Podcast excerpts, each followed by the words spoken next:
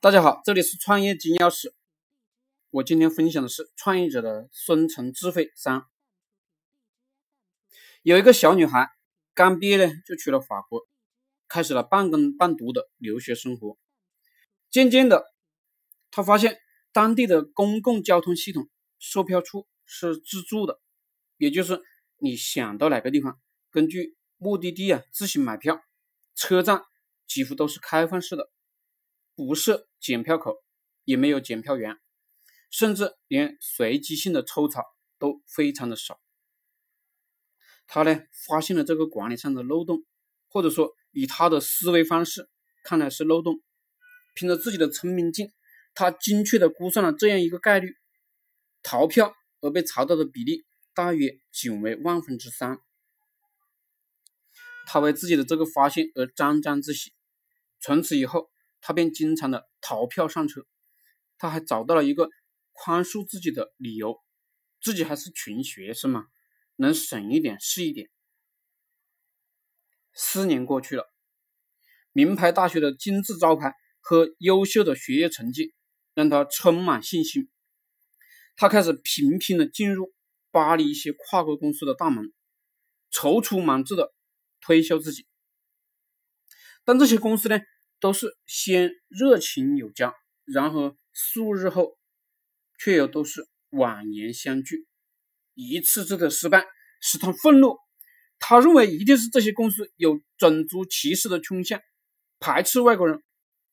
最后一次，他冲进了某公司人力资源部经理的办公室，要求经理对于不予录用给他一个合理的理由。然而，结局却是他始料未及的。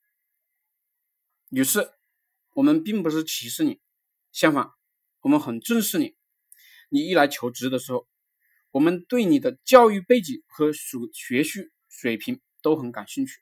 老实说，从工作能力上，你就是我们要找的人。那为什么不收这样的人才为贵公司所用？因为我们查了你的信用记录，发现有三次乘公交车逃票。被处罚的记录，我不否认这个，但为了这件事小事，你们就放弃了一个多次在学报上发表过论文的人才。小事，我们并不认为这是小事。我们注意到，第一次逃票是在你来我们国家后的第一个星期，检查人员相信了你的解释，因为你说自己还不熟悉。自助售票系统只是给你补了票，但在这之后你又两次逃票，那时刚好我口袋没有零零钱。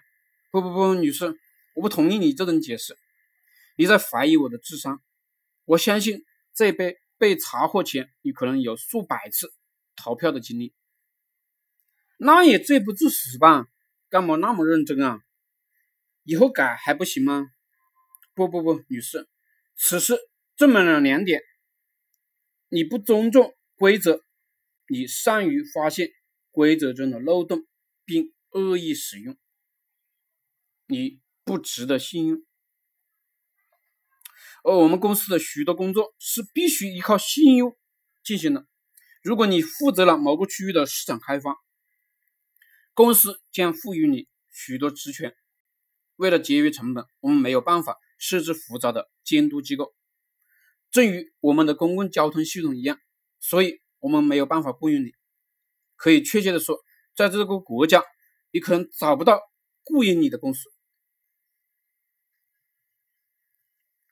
直到此时，他才余梦方休，悔恨难当。然而，真正让他产生一语惊心之祸的，却是对方最后一句：“道德常常能弥补智慧的缺陷。”然而，智慧却永远填补不了道德的空白。道德是一个人的最基本的素质，即一个人的人格。再优秀的人，如果人格出现了问题，都会令你失去信任和支持。职场上面，这种丧失人格的行为就更为可怕。为了眼前的一点小利益而做出。破坏体制的行为，绝对是一个人的职业生涯的战胜。职场要凭本事和真心，输什么也别输于人品。